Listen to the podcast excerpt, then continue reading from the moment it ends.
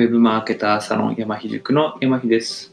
今日もですね、ウェブマーケティングが詳しくなるラジオを始めていきたいと思います。今日はですね、コンペに勝ちたければコンペを開催せよというお話です。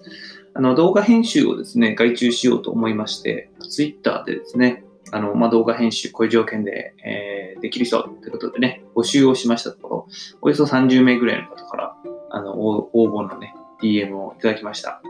で、それをですね、あの、まあ、一個ずつ私、先ほどまで全部見まして、で、まあ、その中でですね、何人かをピックアップして、まあ、実際に依頼をしてみるっていうふうな方を選びました。で、まあ、その実際やってみてもらって、まあ、その中でも良かった方に、まずっと継続して発注していこうというふうに今考えております。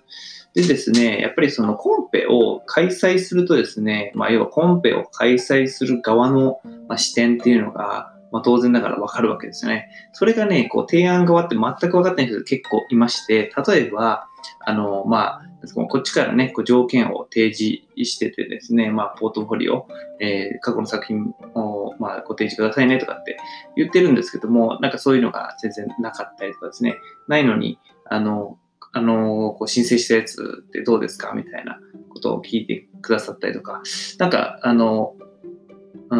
まあ、開催する側からすると、まあ、結構、その一人一人をちゃんとチェックするのも大変だし、まあ、場合によってはね、本当に最初に、こう、応募してくれた中でもう決めちゃうっていう人もいると思うんですよね。まあ、私の場合は今回ちょっと、え、ー、と、募集開始して3日ぐらいは待ってから、あの、全部見たっていう感じで、一応、まあ、後からですね、出た方も、ちゃんと見て、まあ、それは、あの、よりいいものをですね、あの、作れる方を選びたいなということで、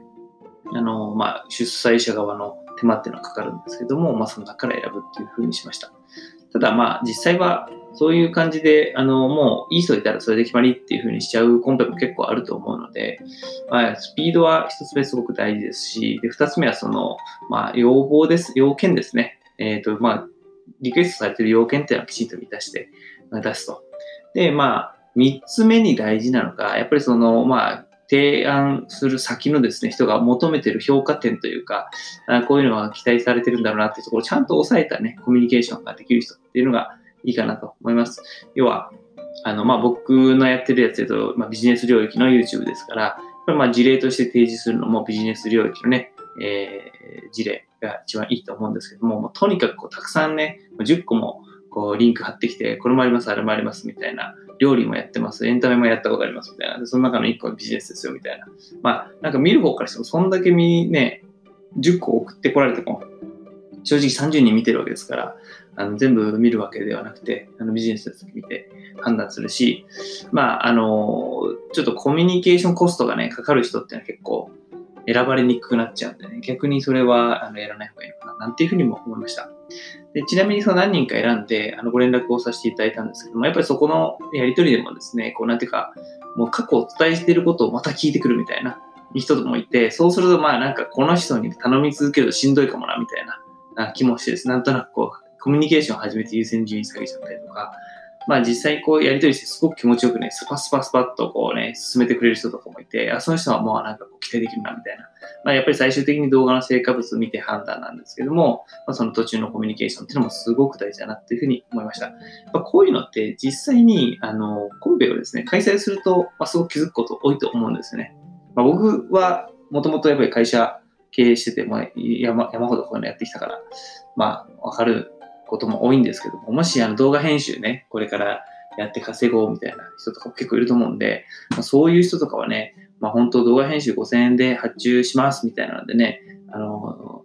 募集してみたらいいと思うんですよ。そしていろんな応募が来て、そんな応募を受け付けることによって自分が今後提案する中で、あ、こう工夫した方がいいなみたいな気づきってすごく得られるんじゃないかなと